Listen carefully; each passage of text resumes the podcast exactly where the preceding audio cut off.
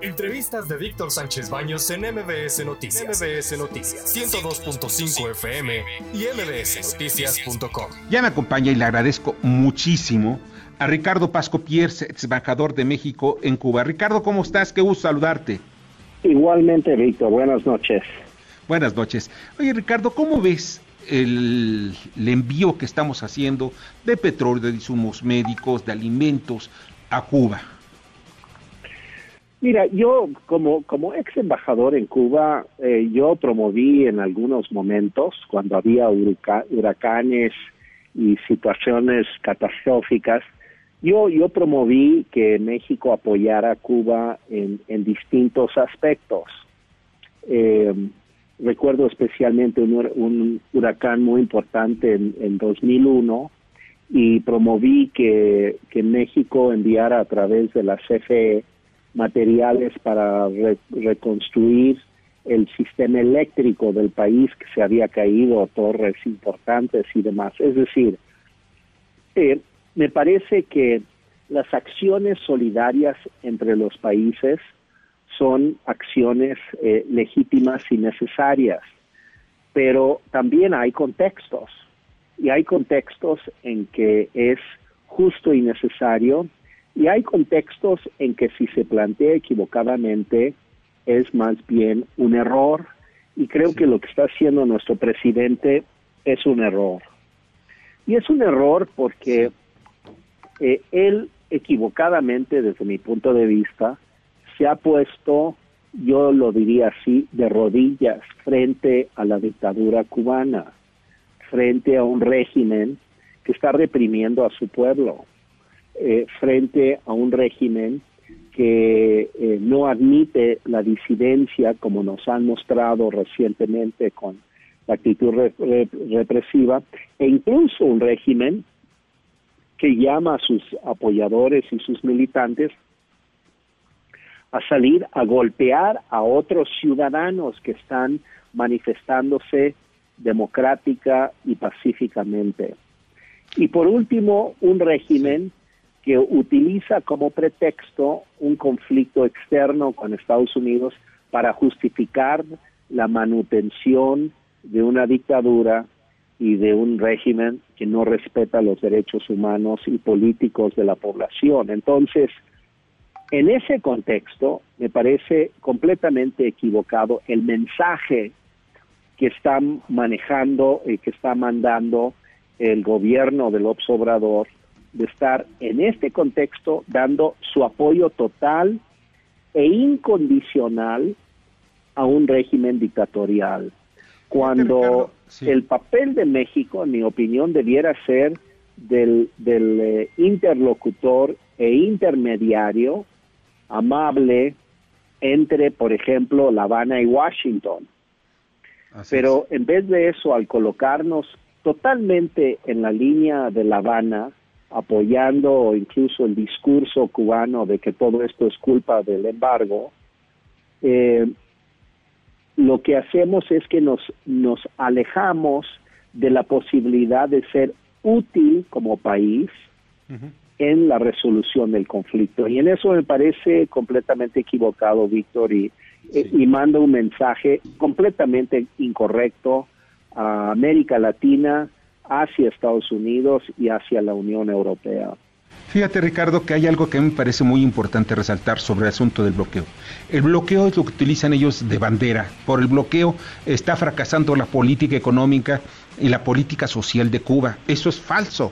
De acuerdo, si vamos a los números y los números no mienten, pues ellos están teniendo una crisis interna de falta de producción de alimentos, de insumos, y la gente ya no está produciendo porque ya no tiene interés, le, vamos, gana más en el mercado negro ya sea de, vendiendo, prostituyéndose, que es el, negocio que deja muchísimo más dinero, les llaman jineteros, y por el otro lado, el de todo lo que es el, negocio de comprar y vender cosas que llegan a enviarles a algunos de sus familiares, de, ya sea de México o de otros países. Fíjate que todo esto me llama la atención porque el Producto Interno Bruto es un fracaso total del gobierno de Miguel Díaz, Díaz Canel.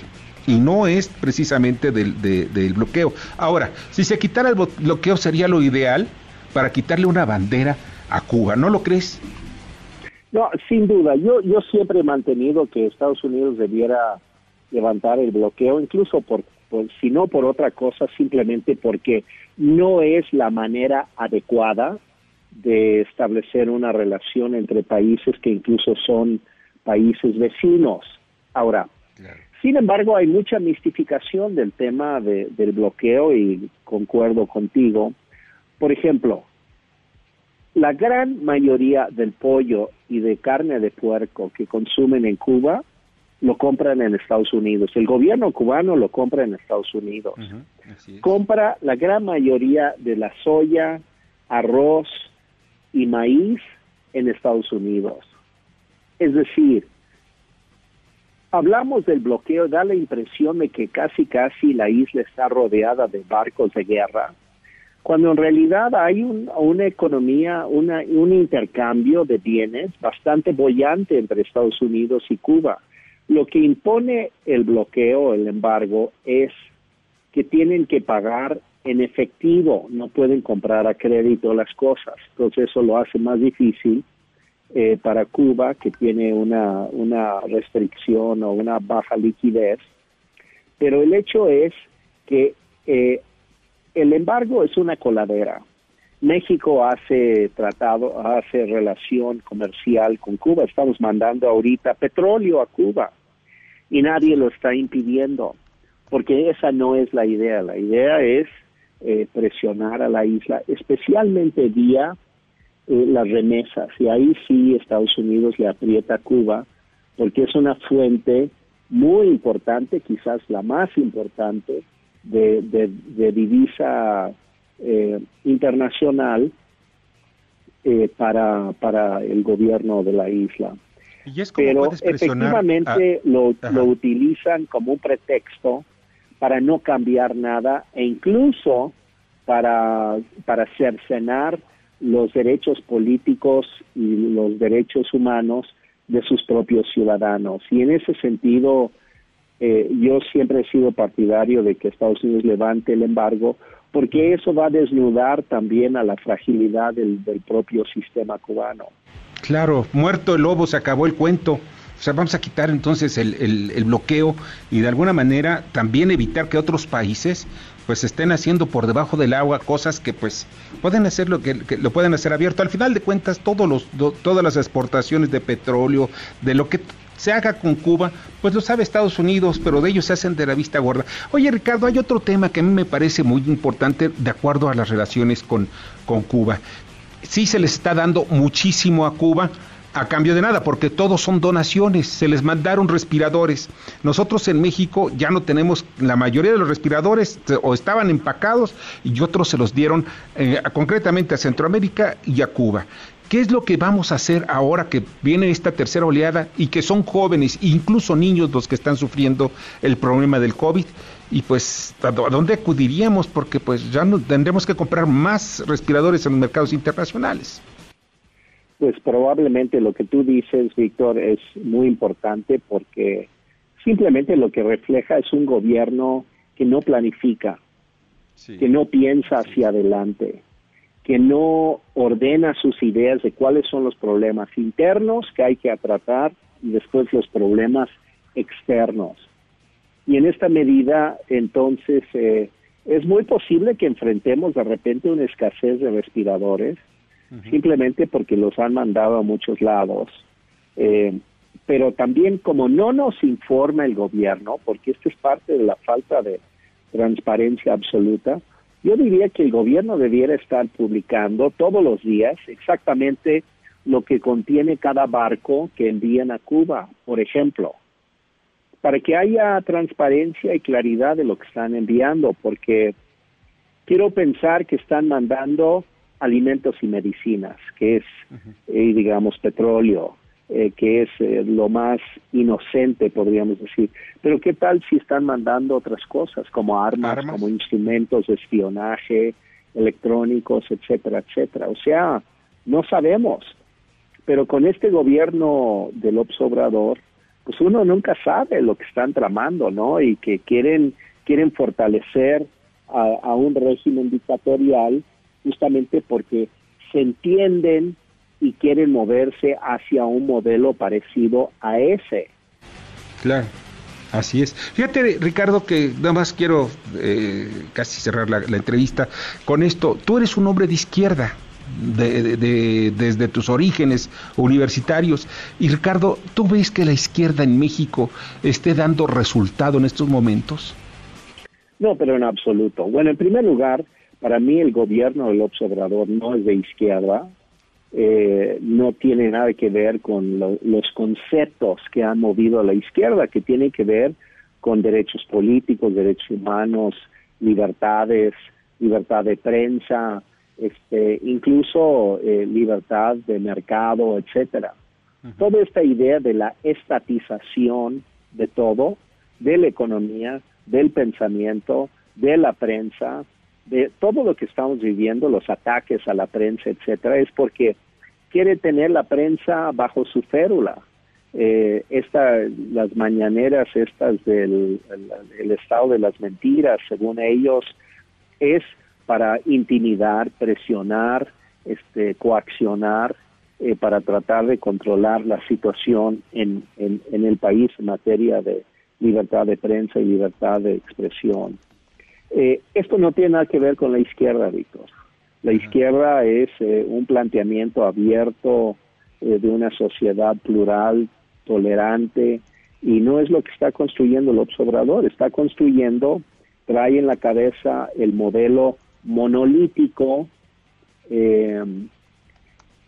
y bueno, unos dirían que la izquierda inevitablemente es eso. Yo, yo quiero pensar que no es así y tienes razón, eh, soy un hombre de izquierda, siempre lo he sido, pero al mismo tiempo eh, considero que el gobierno del Obrador es absolutamente aberrante, eh, que no tiene nada que ver con los principios de izquierda. Él no tiene nada que ver con la izquierda, él jamás ha sido de la izquierda, pero es un demagogo que dice cualquier cosa, este, que leen los periódicos o leen un libro y repite las consignas este eh, como guacamaya pero este la verdad es que eh, es una tragedia de la izquierda que haya llegado a esto y no veo a la izquierda protestando por la represión en Cuba. Y eso para mí es un indicador muy importante. Ni el ni siquiera el PRD que debiera estarlo haciendo eh, no lo veo eh, realmente reclamándole al gobierno de Cuba eh, una conducta diferente. Por lo menos escucho de una parte importante de la izquierda latinoamericana mucho silencio.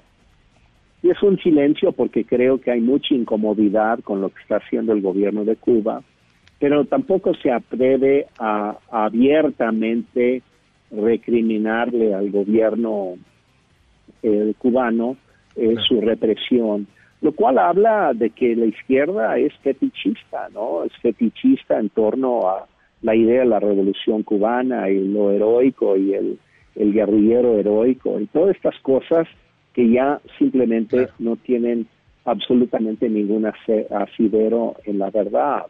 Sí, es como colocar el cuadro es una, Es una crisis de izquierda.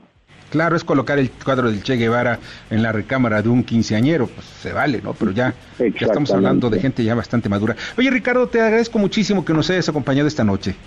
Con muchísimo gusto, Víctor. Ha sido un placer platicar contigo. También para mí. Un fuerte abrazo, cuídate, suerte. Ricardo Pasco Pierce, ex embajador de México en Cuba. Escucha a Víctor Sánchez Baños en MBS Noticias. MBS Noticias 102.5 FM y MBSNoticias.com. Lunes a viernes, 9 de la noche, tiempo del centro de México.